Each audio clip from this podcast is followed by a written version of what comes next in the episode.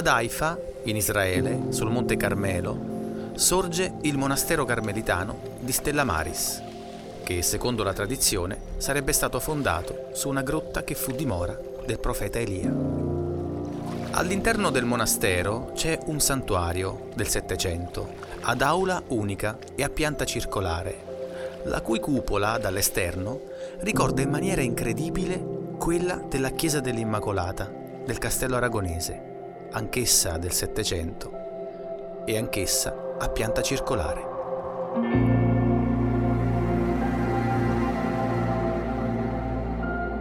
Le cupole.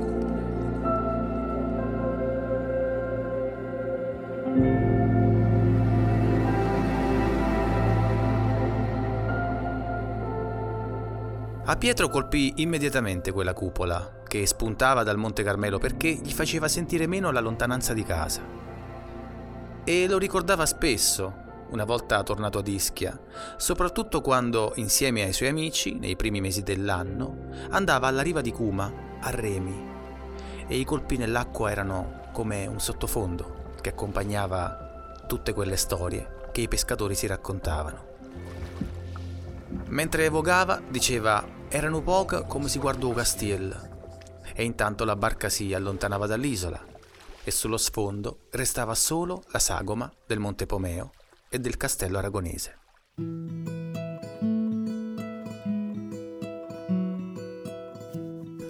A Cuma, Pietro, suo cugino Carlo, Aniello e gli altri andavano a pescare mormore e tracine, mentre ad Haifa, quando si allontanavano a remi, andavano a pescare alici, e sulle alici, ad Aniello, a pensarci, gli veniva quasi il mal di mare.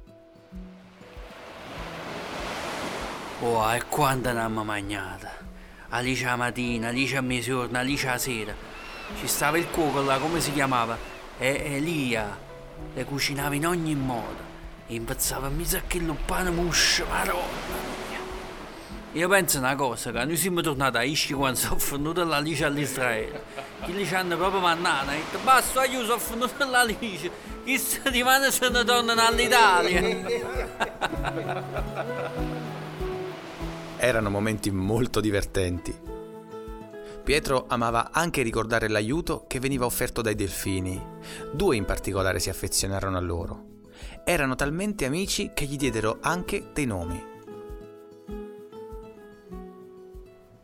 Vi ricordate Forchettone e Scelladella? Oh, mamma mia, che bestie incredibili! Quando si accorgevano che nelle nostre vicinanze c'era un branco di alici, e beh, prendevano la rincorsa, lo raggiungevano, gli giravano attorno e poi spaventavano, non lo facevano capire più niente.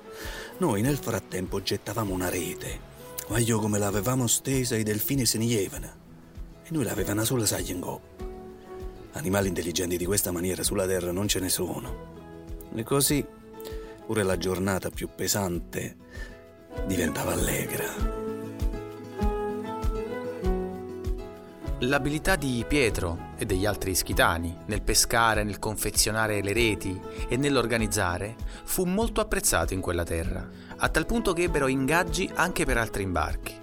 In generale l'esperienza nella baia di Haifa fu molto positiva e permise a tutti un buon guadagno. Pietro ed Anna investirono quei soldi per ingrandire la loro piccola casetta, che era un semplice stanzone con molti letti, un cucinino e poi un bagno. Nei primi anni 50 costruirono la nuova stanza da letto e una piccola cucina, che permise a tutti di vivere meglio.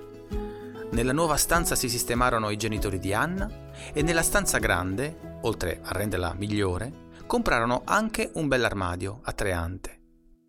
Quello stanzone ora era più spazioso, soprattutto per giocare, e il piccolo Vincenzino ne approfittò per tirare dei calci al nuovo pallone numero 5 che Pietro gli portò da Aifa.